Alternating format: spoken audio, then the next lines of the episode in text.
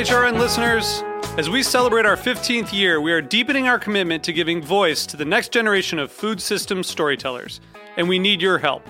Our internship and fellowship programs help activate new possibilities for underrepresented and underestimated young people through experiential journalism, audio engineering, and production training.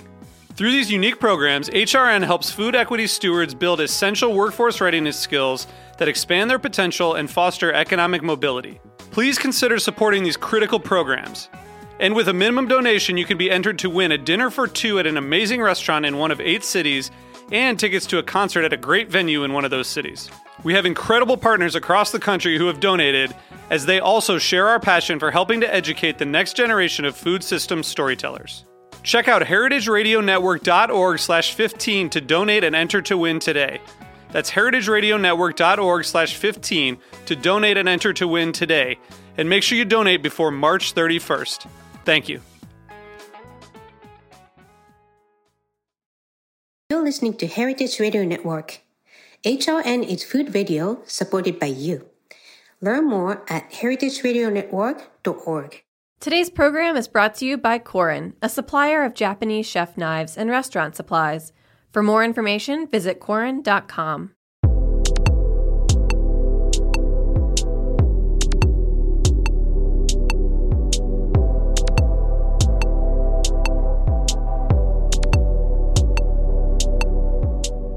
Hello, welcome to Japan Eats. I'm your host Akiko Katayama, a food writer and director of the New York Japanese Culinary Academy, which promotes a deep understanding of Japanese cuisine in America. We are broadcast live from Brooklyn, New York. This show is all about Japanese food and food culture. We see sushi at every day on the supermarket, but what is beyond sushi? We hear dashi ramen izakaya, but what exactly are they? Japanese food is still a mystery for many people, and I try to demystify it in this program with my good guests. My guest today is Todd Bellomy, who is the owner and brewer of Farthest Star Sake in Massachusetts. Todd joined us in episode 36 to discuss his previous brewery called Dovetail Sake in 2016. And his success at Dovetail Sake led him to the opening of his new brewery, Farthest Star Sake, in 2021. And Todd not only has been producing high quality, authentic style sake, but has also witnessed the development of the American sake culture as an insider. Now we have dozens of notable sake breweries in the US, and this is an exciting time to drink locally made, delicious Japanese sake in America. So today we'll discuss how Todd successfully convinced American beverage lovers to drink Japanese sake in Massachusetts, his new products at Farthest Star Sake that would inspire sake lovers and novices, and the fascinating recent changes in American sake production, and much, much more. But before you start, Japan Eats is available on the Heritage Radio Network website, as well as on iTunes, Stitcher, and Spotify as a podcast. So please go to iTunes, Stitcher, Spotify, whichever you listen to, and subscribe to Japan Eats. And please write a review. We really appreciate your feedback. Now, let's start a conversation with Todd Bellomy. Hello, Todd. Welcome back to the show. Hey, thanks a lot. I'm sorry it took me so long to get back and do a second episode. You're a busy man, so yeah, a lot going on. And then uh, it was 2016, so yeah, we'll talk about what happened and what you're working on, and there's so much to share with you. So, so for our listeners who have not listened to episodes 36, could you tell us uh, your super unique background and how you eventually got into sake making in New England? Uh, absolutely. Um, I lived in Japan for a few years, uh, and while living there, I fell in love with fresh, delicious sake and Japanese food. Uh, and when I returned to the United States, uh, I just couldn't let it go. So I started um, trying to encourage my love of sake and Japanese food by making a lot of things at home. Uh, luckily for me at the time, uh, I worked for eight years in the American craft beer industry uh, and got a lot of great education about brewing and brewing science. So uh, I kept homebrewing sake and uh, taking occasional trips back to Japan to learn sake brewing in some really great breweries. Um, and then the homebrewing just kind of took on a mind of its own. So uh, we built, you know, bigger batches, bigger batches, and then uh, it became pretty clear that sake should just be a career, not a hobby. Mm. Right. So, and then you missed out something very, very interesting pieces. So, you studied Japanese at college, Hmm. and then I did. you worked uh, under a sword maker to become a sword Yeah, maker professionally. so, Uh, yeah, absolutely. Um, yeah, I've done a couple. Uh, uh, I've done a lot of varied things. I'm a bit of a tinkerer. I like to make stuff, uh, and so you know, I also worked for almost ten years in the restaurant industry. Uh, studied Japanese and linguistics uh, at University of Massachusetts at Amherst, uh, and then um, just really wanted to go to Japan to kind of see where I wanted to apply that knowledge. And so at the time, I studied martial arts and I had an interest in swords. Uh, so I convinced a crazy countryside sword maker to take me on as an apprentice for a while. So the first year I lived in Japan, um, I did indeed uh, work under a sword master and was his apprentice uh, to learn more about sword making. mm. and then there was the time that uh, first night you stayed at swordmaker's house. You had a sip of real Japanese sake, and uh, that Yeah, changed the whole thing. Absolutely. That's kind of yeah. Well, that's really my aha moment. But um, yeah, we kind of celebrated my arrival. Uh, we very informally um, sitting on the floor. Uh, you know, I think I used a coffee mug to drink the sake out of because we didn't have enough like glasses. Um, and the sake was really amazing. Up till then, I'd only had very, very inexpensive mass produced sake uh, in college, and I had no idea what real sake tasted like. So I remember distinctly uh, because I had a big food background. Um, I remember distinctly thinking not only how complex the sake was, but also how it went really well with snacks and food items that we were snacking on at the time. Um, and so I just kind of filed it away in the back of my head, thinking maybe they had like a special bottle of sake for my arrival. And it wasn't until a couple of years later uh, that I found out that it was a very inexpensive kind of everyday sake. So uh, uh, it still blew my mind, uh, but it was, um, yeah, it was um, Otokoyama Junmai Ginjo.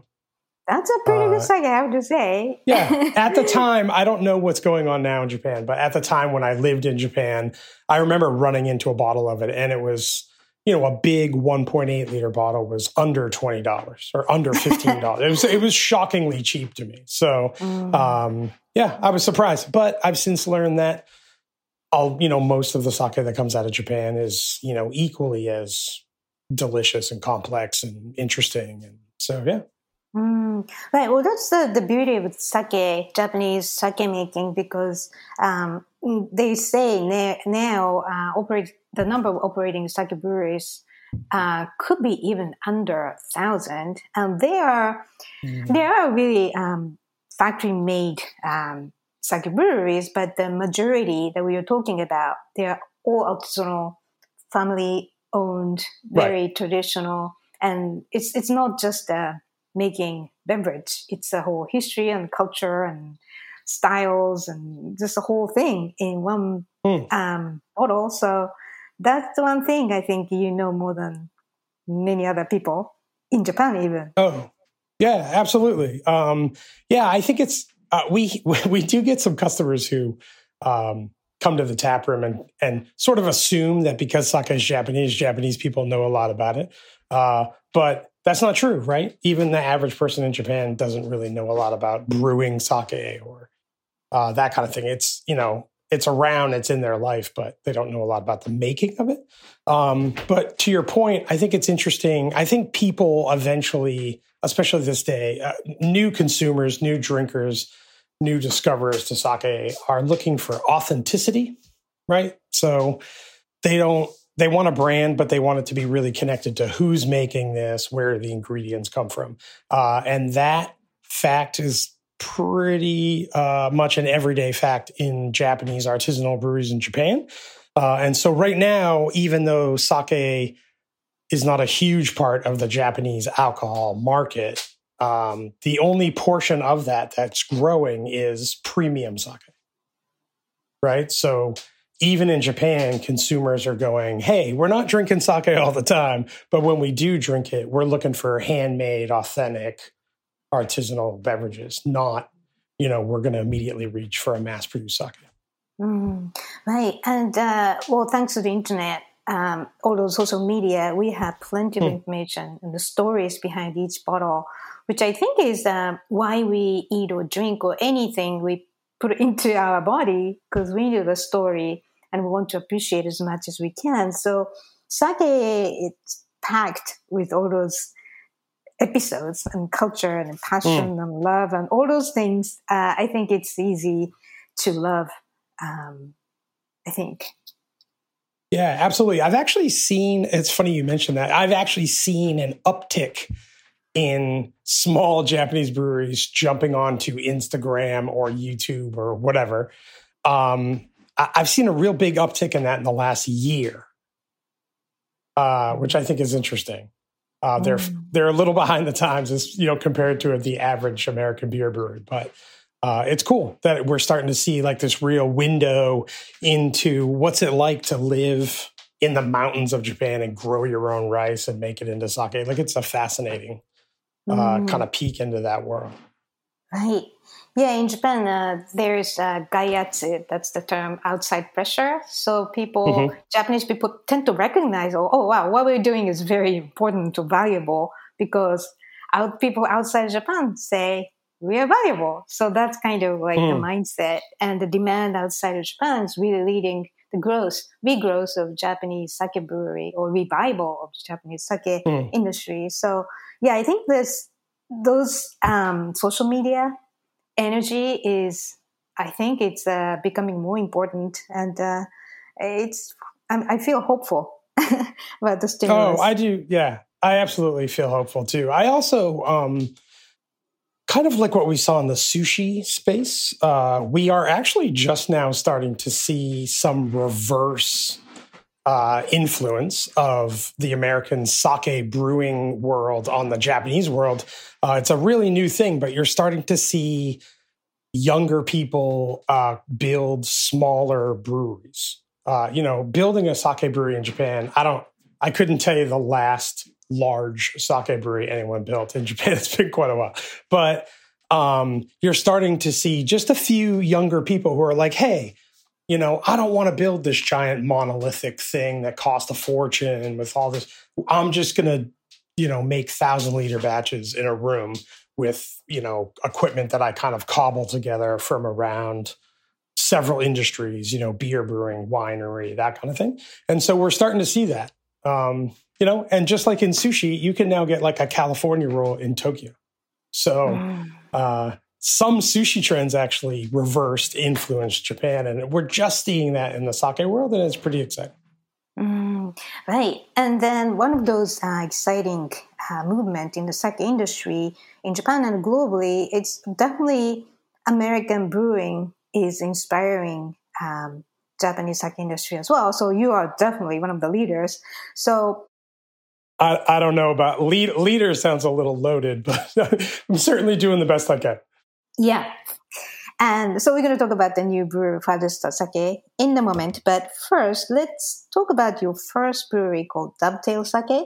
So you opened mm. Dovetail Sake in Massachusetts in February 2014 and had a great success. So tell us what mm-hmm. your sake making philosophy was at Dovetail Sake and uh, what kind of sake did you make at Dovetail? Oh, yeah, sure. So I did not own Dovetail Sake. Uh, I was the only employee, and I helped open it, and I brewed the sake, and uh, did a lot of other jobs. But I did not own the company, so it wasn't, you know, mine to continue with. Um, but uh, my brewing at Dovetail is very similar to my brewing today. So we were really committed to uh, using sakamai um, which is you know rice grown specifically for making sake. So um, we were lucky on timing. Uh, we had settled on another rice, and we had a problem with our label and our labeling machine. So we paused brewing. Uh, the very next week, we got a phone call that the first batch of Yamada Nishiki was available uh, from Isbell Farms in Arkansas. Uh, and so we jumped on the chance uh, to be one of the first breweries to use American grown Yamada Nishiki. Mm. Uh, so we were committed to using, you know, the best ingredients we could get, uh, and that's um, you know, really worked out for us. So uh, all three of the sake we ended up making uh, in the you know interim years were Yamada Nishiki sixty percent mill rate, so Ginjo style sake. Um, and uh, no, it was a great success.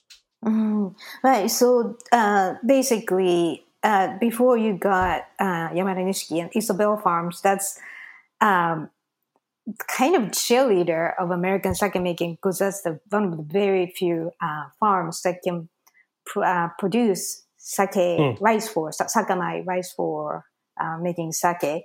So right. yeah, the, the um, Chris and Mark Isabel came here to talk about oh, nice. their production before, and uh, it's just fascinating. They're having fun supporting, um, you know, the sake industry. They have nothing to do with Japanese culture. Originally, they happened to work with Japanese um, industry, but it's amazing. They're so passionate about creating new kinds of rice and opportunities to support American sake uh, production. So, anyway, so um, yeah, the other breweries uh, can use non-sakamai, which is a Calrose and table rice that you can eat, mm-hmm. but um, there's a special quality to use sakamai, right? So, how do you describe the difference between sake made with sakamai and other table rice? Yeah, so the large difference uh, with sakamai versus table rice is uh, in table rice, um, all your macronutrients, so protein and fat and um, carbohydrates, are mixed together evenly throughout the grain of rice. Uh, and so when you eat it, you get all of its food value and it's easy to keep a high food value, which I'm sure was important for people long ago. So, uh, sake brewing rice, uh, there's about 140 different cultivars of sake brewing rice in Japan. Um, over centuries, uh, Japanese farmers uh, isolated strains of rice um, where all of the starch is concentrated at the center. And so, what that allows you to do is mill away around the starch and get rid of proteins and fats, which don't ferment into anything um, using the, the, the yeast that you need to use to make sake. So um, as you mill the rice further and further down, you're getting rid of proteins and fats and sort of cleaning up the sake.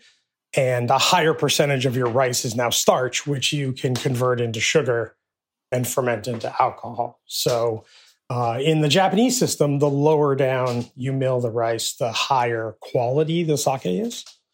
Um, and so Junmai sake can be anything. And below 60% is Ginjo sake, and below 50% is Daiginjo.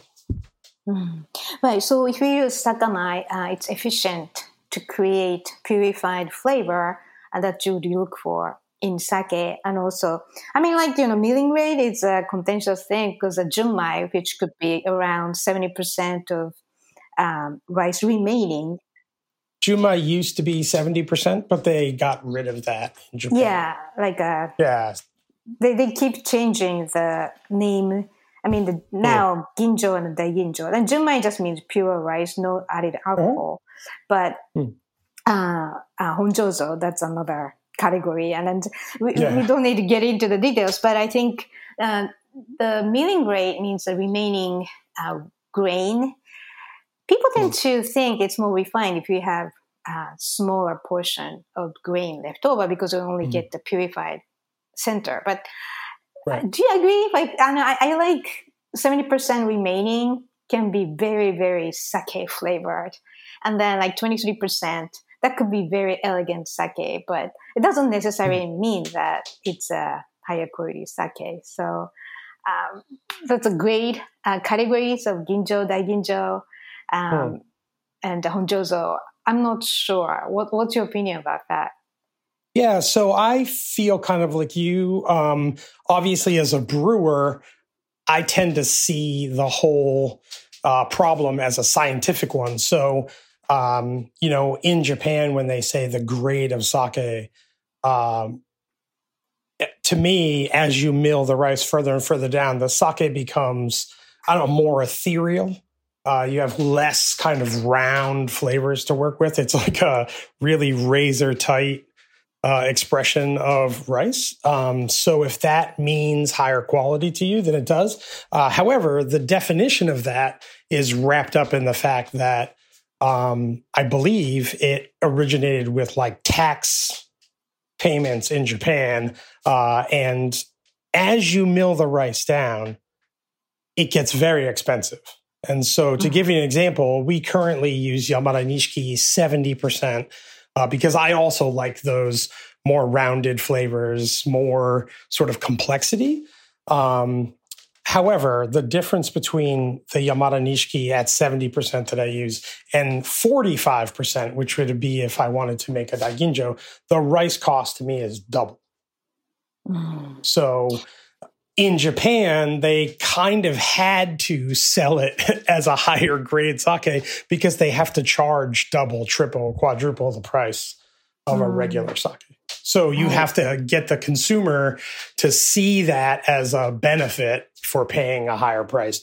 And it seems like the Japanese brewers have been very successful in doing that. Right. Right. So uh, the point is for listeners, uh, if you go to a, um, you know Japanese restaurant or any restaurant and find mm. uh, the grades of sake, junmai, um, I know the uh, daiginjo, ginjo, uh, honjozo, and the milling rate doesn't necessarily mean uh, the taste is better or not. It's about your preference. But then price tend to be higher if it's more milled down because uh, the original one yeah. is lost. So that's the, the thing. But uh, it's all about what you like and that you taste and some different labels, different breweries has different styles, and you just have to keep trying different things, regardless of the yeah. leading grade. Yeah, for me, if I'm talking to a beginner sake drinker, uh, I just tell them to look for the word Junmai. Mm. Like, if they just take away one fact, I just say to the you know consumer, just go, Liz, don't worry about anything else. Don't worry about where it comes from.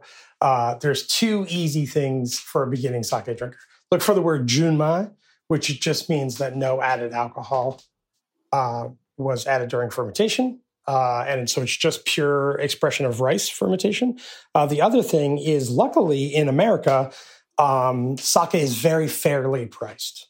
So if you buy a $15 bottle of sake or you buy a $30 bottle of sake, the $30 one will always be better than the $15 mm-hmm um, which is a complaint I've heard from many, many people in the wine industry. Uh, I don't really drink wine myself, but there seems to be a lot of disparity in pricing and quality of wine, and that trips up a lot of consumers, I think, early on. Mm, right. Yeah, that's a whole other world to discover yeah, pricing yeah, everything. Yeah, right. But you know, like uh, if it's not Junmai, meaning if it's not junmai, some add, alcohol is added. But sometimes to round out the taste and the style. So it's again, it's about um, your preference, right? What kind of style you like. So um, the key is keep drinking, tasting different styles, and you That's find right. your That's right. right. Um, yeah. So one interesting thing to note about Honjozo sake is that American brewers cannot make it. So uh, the way alcohol, or the way sake is handled in the United States, um, we are considered brewers because we're fermenting grain into alcohol. Um, and you cannot add a distilled beverage to a brewed beverage in the United States. So mm. we have to make junmai sake. Interesting. Right. Okay. Well, but actually, it's a good thing too because you can really express the pure rice flavor mm. and grown. Uh, I would say almost hundred percent grown in America, right? Um, there are a few exceptions, right? Yeah, there's two two places that grow Yamada Nishiki. There's Arkansas, Isbell Farms, uh, and then there are some farms in California.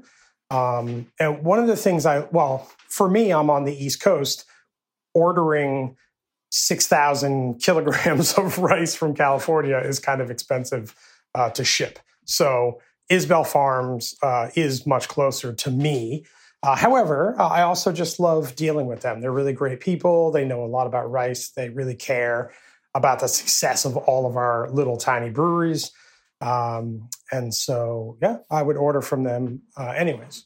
Uh, but yeah, mm-hmm. California, just for us on the East Coast, is so far to ship that much rice. Right. That makes sense. Okay, so we'll take a quick break here, and when we come back, we'll dive into Todd's new brewery, Farthest Sake. So please stay with us.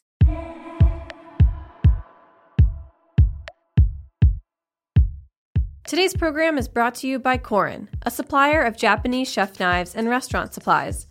Korin is proud of their Japanese culture and traditions, but they want you to know that their products are not just for Japanese restaurants. Their knives and tableware bring out the best qualities of food from every culture and fit into every restaurant from French to Pan Asian to American.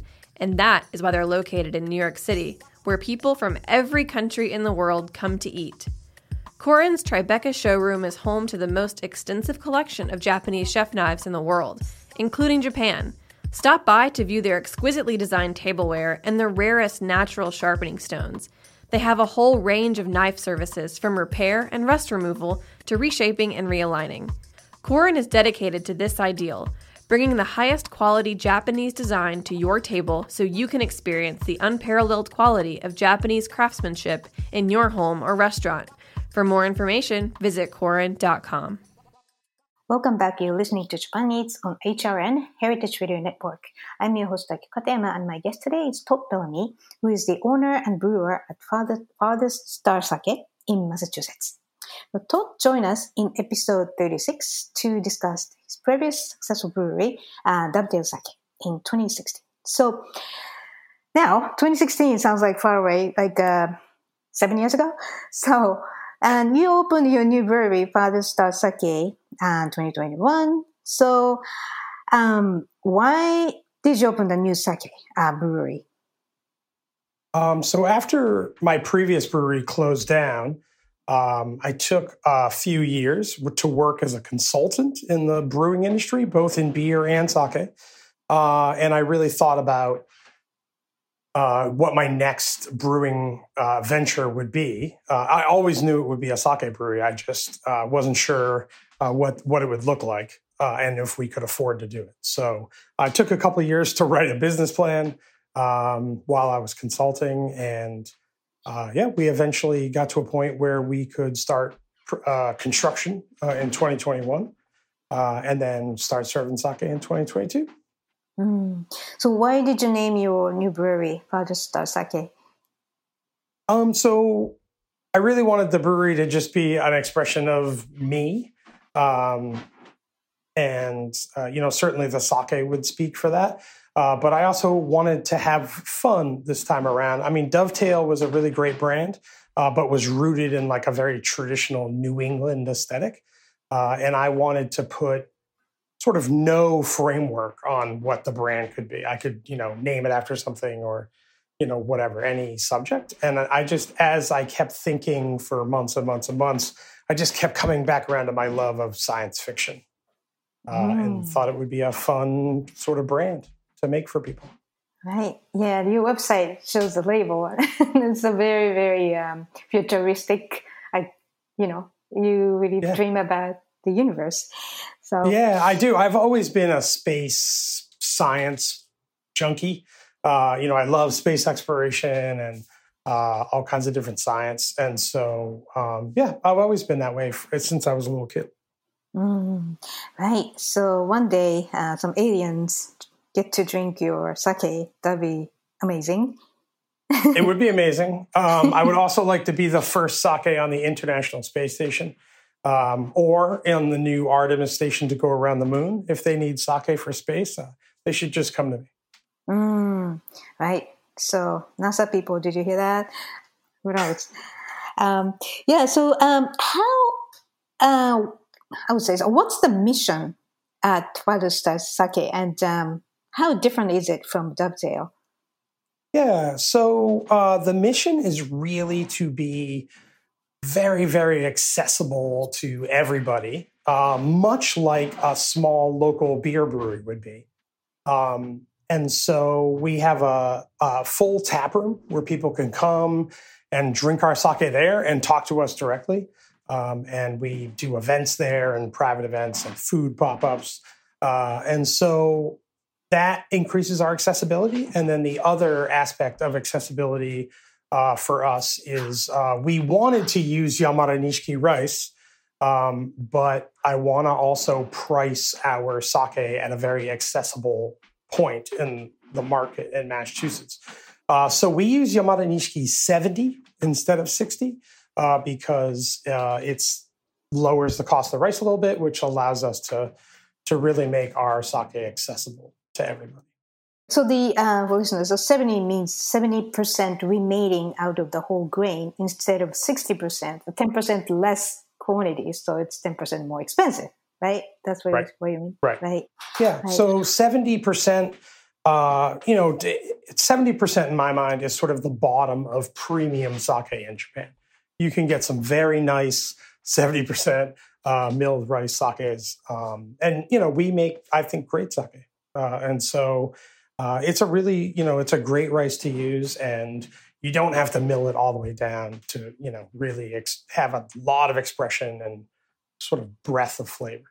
Mm, right. By the way, uh, out of many sakamai, Yamada Nishiki is so-called king of sakamai. So I understand why you want to keep using that specific, um, you know, mm. the type of sake. It's also easier on us, by the way. So uh, even though the rice is more expensive, uh, we spend sort of less energy or time on the labor side uh, because it's very easy to steam and very forgiving. It grows great koji. Uh, and so um, we actually end up spending less time washing it and less time steaming it and cooling it, everything. So it saves us in other ways. Mm. Okay, so rice does the work for you instead of you have to work. yeah, absolutely, absolutely, right. yeah, yeah, Okay, so um, you have currently two flagship sake labels. Uh, that's I like the name FSS 001 and FSS hmm. uh, 002. So could you tell us about each? Absolutely, yeah. So we have two styles in the market. I thought, you know, I'm building a local sake market in New England, and I'm the only sake brewery in New England. So uh, I really have to start at the beginning uh, for everybody. So we have one style uh, called In a Strange Land. Uh, it is uh, our flagship filtered sake. And then we have another style called Mountains on the Moon, and it is our flagship Nigori sake or unfiltered sake. Uh, so In a Strange Land is obviously Yamada Nishiki 70, uh, it's got hard water and two yeast strains. Uh, so it's really complex, a little bit fruity, a little bit spicy, and just has like a nice, clean, dry finish. Uh, Mountains on the Moon uh, is very, and on the flip side is very soft water, uh, and so um, it's a sweet nigori, but it has a slightly higher acid, so that it helps balance out the sweetness and makes it you know kind of drinkable. Mm. Right. So sounds like you adjust your order um, the mineral contents depending. So add back some minerals or filter and do play Absolutely. with the water. Yep. So all of our brewing water uh, is reverse osmosis and charcoal filtered. Uh, so we use just the water, you know, the local water uh, at our brewery in Medfield, Massachusetts. Uh, we filter everything and then per style in the tank, we modify the water chemistry. Uh, mm. Uh, so in a strange land, our filtered sake is really complex and has some nice peppery notes uh, and is a little dry. So the minerality kind of helps round it out, even though it's a little drier. And then uh, Mountains on the Moon, our Nigori sake, uh, has very soft waters so that we get a little brighter and higher acidity to balance out all the sweetness of the unfiltered sake. Mm-hmm. Right, so I got to taste both, and then uh, in the Strange Land, that's the FSS 201. I was impressed yeah. by how clean the whole thing is, and then you just mm. cleanness sh- really showcased the flavor of rice that I was looking for in sake. Mm. And um, I don't know, the texture was so silky, velvety, and I don't know how you did it is the minerality or how did you do that? Yeah, certainly some of the minerality uh, plays into that. Uh, also, uh, you know, uh, Yamada Nishiki is just such a great rice to work with.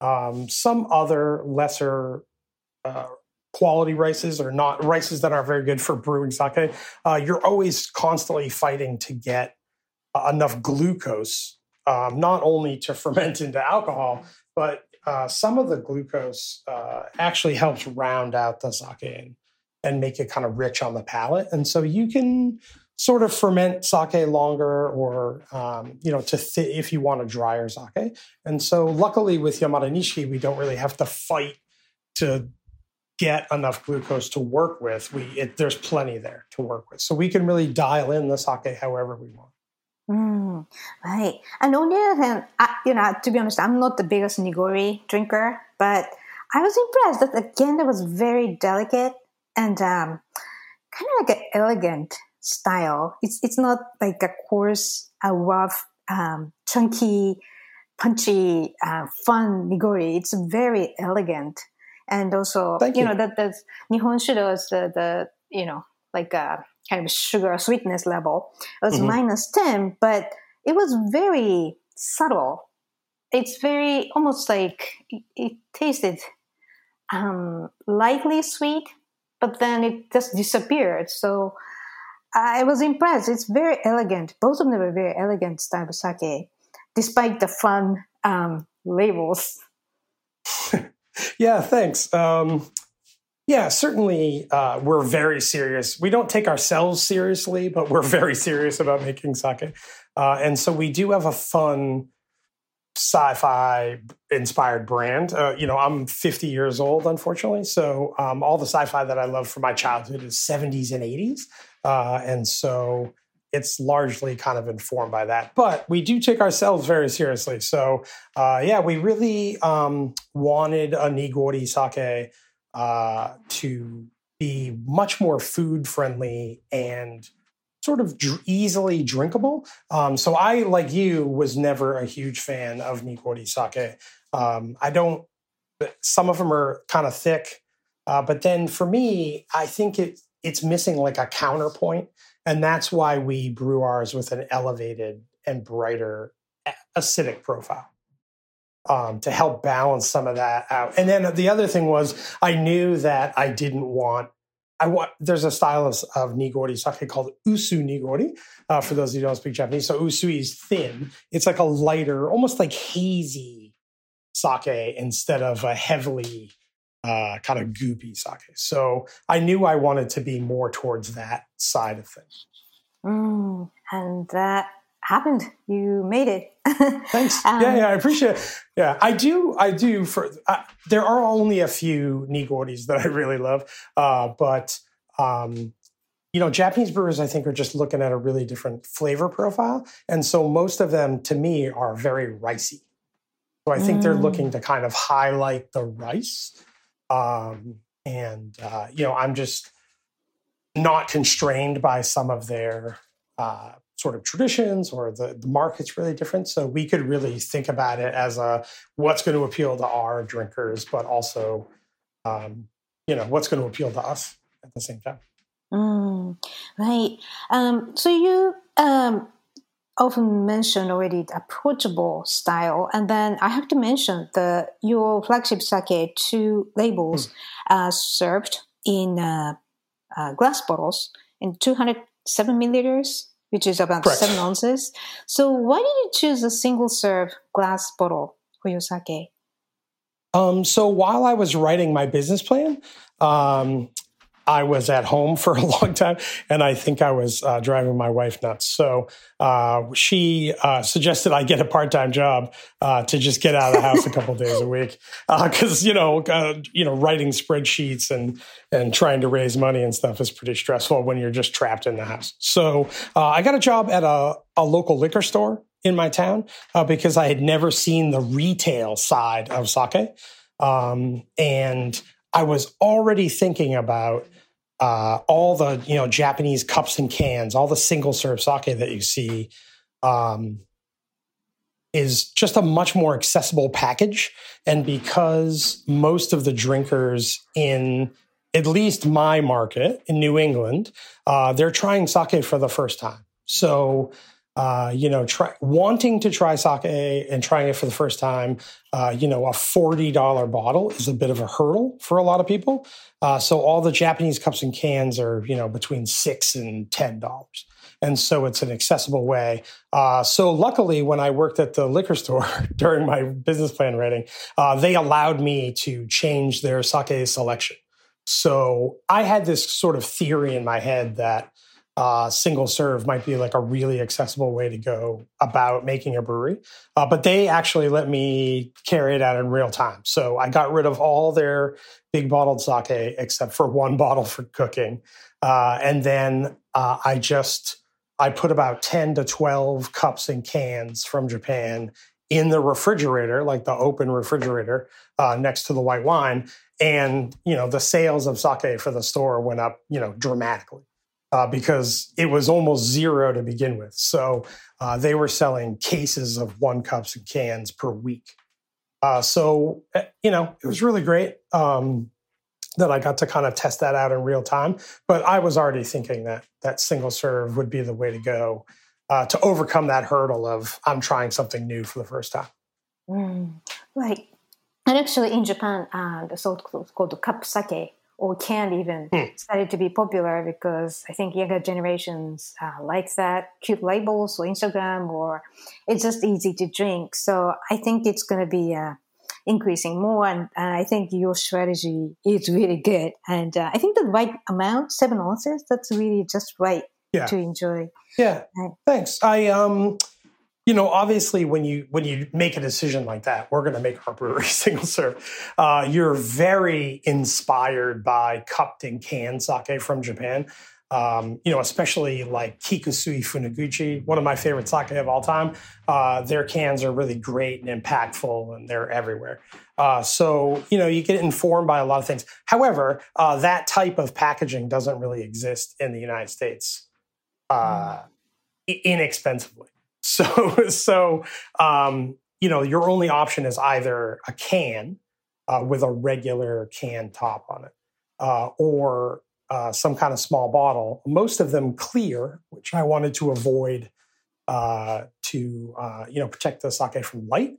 And so I was lucky enough to uh, contact the nice folks at Owens-Illinois. they're one of the largest glass manufacturers out there, but they actually make a small yeah, seven ounce, uh, 207 milliliter bottle uh, that is sealed with uh, twist off beer crown.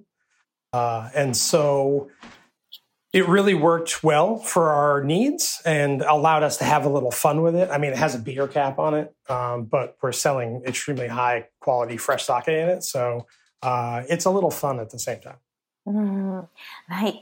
Okay. And also, uh, I'm just looking at uh, this tap room offering, which is beyond your um, you know flagship labels.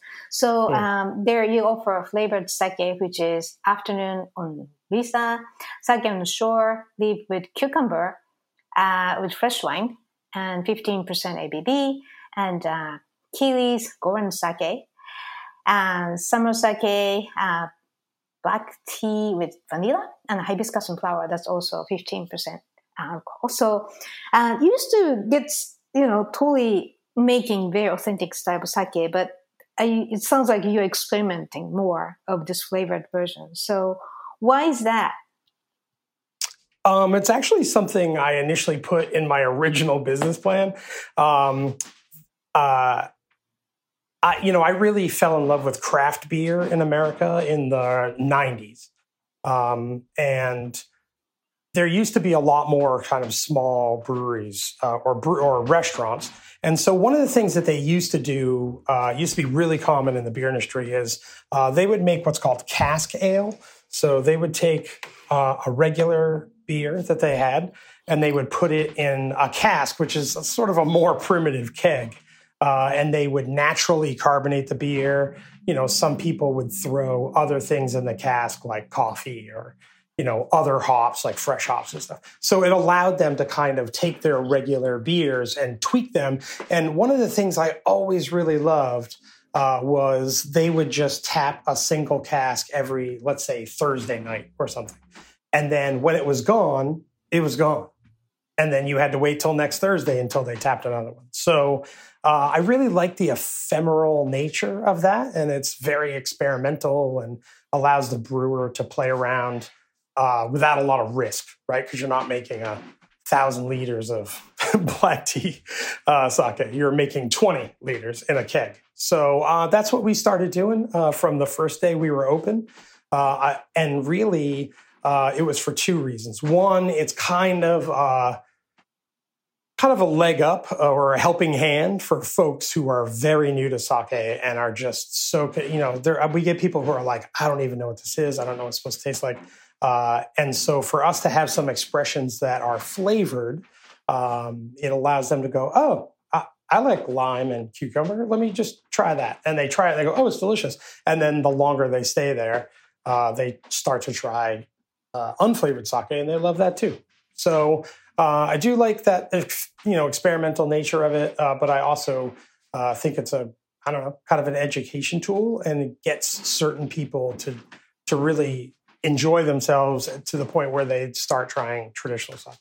Mm, right. I uh, I'm a more purist, but by looking at this your menu and this hot day like today, in New York, mm. I can just definitely go and then get one of maybe both refreshing uh, sake with cucumber and fresh lime, or black tea mm-hmm. with vanilla and hibiscus. So, yeah, actually, uh, so we do. You know, obviously, there's a seasonality to it. I don't make pumpkin spice sake in June or whatever. You know, whatever. um, I do make a pumpkin spice sake. I just put that out there. But uh, but yeah. So um, there's a seasonality to it. But you know, uh, also one of the cool things is uh, we've built such a great fan base here uh, in Massachusetts that um, our our sake we actually brewed for the summer for the tap room uh, is actually not a flavored sake at all. It's uh, just a beautiful like um, ginjo yeast sake, and it's uh, very lightly hazy and sparkling. Uh, and so we just put out like a really traditional, sort of modern, sparkling Japanese sake, and it's a, it, that's our sake for the summer. And so eh, you know people are loving it. Um, mm. And so the flavors are kind of cool because you can match it to the season. But the biggest hit this summer has been High Mags, which is our sparkling sake. Mm, right. Well, sounds like um, it's consistent with the you know, sake used to be uh, still now, but the local um, mm. natural beverage you make out of what's available. So sounds like you are in line with tradition of Japanese sake production. Uh, I think so too. I think um, we're starting to see a little bit more flavored sake or experimental stuff out of uh, Japan and Japanese brewers. So uh, I'm hoping someday that maybe they look at what we're doing and go, hey, you know, I live in a town in Japan and we have a lot of apples. Let's make an apple sake or whatever. Mm. You, know? Um, you know that that yeah, Japanese people love the whole meibutsu kind of concept, and so um, that would be cool. Right. Yeah, meibutsu it's a regional specialty, like any cakes to beverage to anything. So yeah, it's a very local uh, mindset, which yeah. I think is a beauty. Yeah. Um, but speaking of um, making sake in America, now there are more than um, like breweries in America, like even dozens, uh, sake mm. breweries. And uh, there's even the Sake Breweries Association of North America that was founded in 2019. So, um, and also uh, this very weekend, uh, the American Craft Sake Festival happened in Charlottesville, Virginia, and you are there too. So, um, how do you predict the future of sake uh, made in America and probably other countries outside of Japan? Uh, yeah, so there's there's um, fewer than 50 sake breweries outside Japan um, altogether. Uh, and so it, the number's growing, but there are a lot of barriers. So, uh, you know, I think the sake industry will slowly, very slowly grow. Uh, not as quickly as like the beer industry or something like that, but it'll slowly grow. And then as more people get exposed to local expressions of sake, um, there's, you know, the local aspect, like what you're talking about, I add, you know, largely New England ingredients. That's one thing. But uh, the other thing is, um, you know, fr- local sake is just fresher sake. I mean, there's no way around. Um, you know, the sake has to come from Japan, and it's just not the same as when it left the brewery because you know it's a very long way. And so, um, you know, I think fresh sake. I'm not saying it's better or worse than Japanese sake, but I'm just saying it's a different expression. And as more people in the United States get a local brewery near them, that will start to evolve uh, not only their taste for different kinds of sake, but also uh, it'll start to expand the market sort of exponentially, I think. Mm, right. Um, yeah, in June, there is another uh, sake tasting uh, in New York. And um, I mean, a bunch of different styles of sake, all by American producers. And I was amazed how um, quality, how much quality has improved over the years, and also creativity, which is not like just playful or anything. It's just a, out of the respect to the traditional flavors, but then why not doing this and that to, you know, American people want to drink this, and why not, right? And then it's made with right. local water and rice and yeast and those things. Um, I think uh, personally, I really think that there's a big future waiting of Japanese sake, which also um, goes back to Japanese uh, sake brewers in Japan to be inspired because um, it's a very hopeful movement, right? It was declining. Mm-hmm. I mean, in like 50 years, uh, the 4,000 number of 4,000 brewers went down to a quarter, and now it's coming back because of you know outside movement the popularity of Japanese food and associated increased popularity of Japanese sake. So I think you are part of the big force forces of the search research of sake uh, culture, and uh, I really admire what you do. Oh, thank you. Yeah, I appreciate it. I mean, the Sake Brewing Association of North America is also doing a lot to further kind of what's going on. Um, you know, as my business grows, it becomes a little more stable. Uh, I mean, we just celebrated our first year anniversary. So, um, you know, I, I, would hope in the future I would have more and more time to uh, spend on, uh, you know, the association stuff uh, to help other people. But yeah, I'd also like to see some cooperation with uh, young brewers in Japan just to encourage them and say, hey, you know, you don't have to open a, you know, very expensive brewery. You could, you know, really open a brewery as a small business and uh, grow it from there. So that I think that would be a very important uh, development if that really catches on in Japan. Mm, right. I mean, it certainly worked here. The beer industry uh, roughly was about you know, 40, 40 breweries in the 60s. Uh, and now there's, uh, you know, north of 10,000. I've lost count. Um, but on average, two beer breweries open every day in the US. Mm. Uh, so, um, yeah, I mean, that would be really cool if that kind of fire swept through Japan and really just kicked off uh, younger brewers who, you know, might find it hard to work in a 500 year old brewery. Uh, so, you know, to just go, hey, I'm going to go do my own thing. I'm an artist and I want to express myself and I can just go do it on a small scale. That would be really cool. Mm, right. And also, uh, Asahi Shuzo, uh, the makeup, the Dassai uh, label, which is really uh, famous for being premium and you can see that anywhere almost in uh, good restaurants they're coming to america opening their brewery this fall so and also they became a member of the american um, at the the Sake Brewers Association of North America. So I think there's a collaboration between Japan and other brewers, which I think is exciting. And uh, yeah, let's see what happens.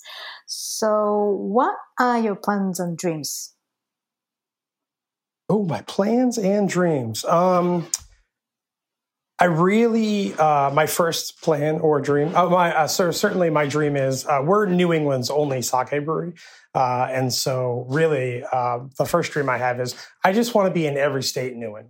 So we're currently talking with sort of distribution partners in other states and trying to figure out what that would look like. but um, certainly, my first dream is to do that uh, you know, be in every state in New England and really be like a local sake brewery for everybody. And eventually uh, the International Space Station.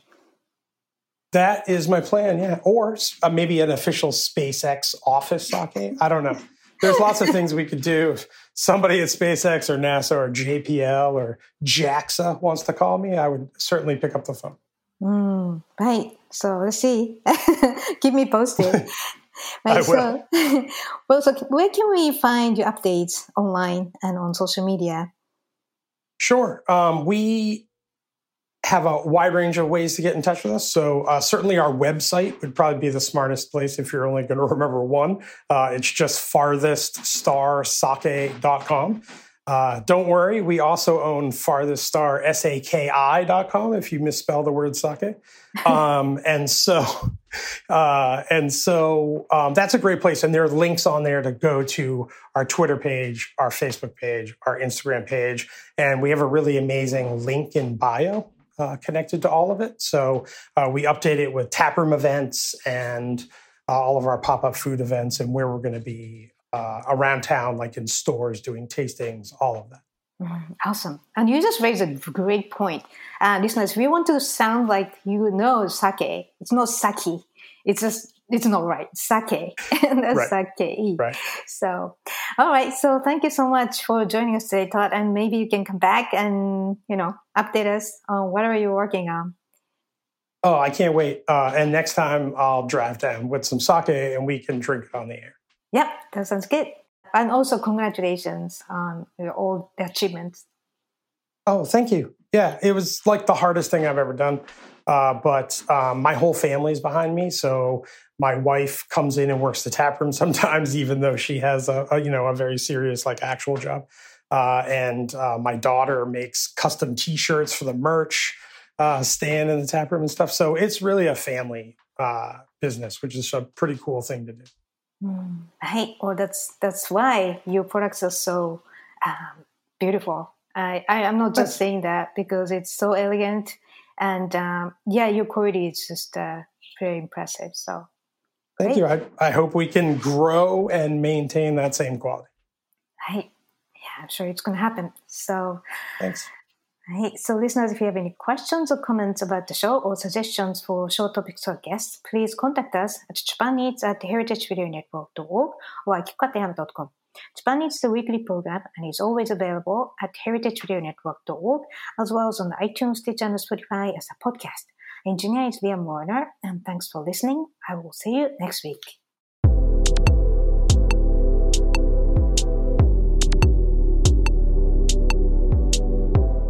Eats is powered by Simplecast. Thanks for listening to Heritage Radio Network, food radio supported by you. Keep in touch at heritageradionetwork.org slash subscribe.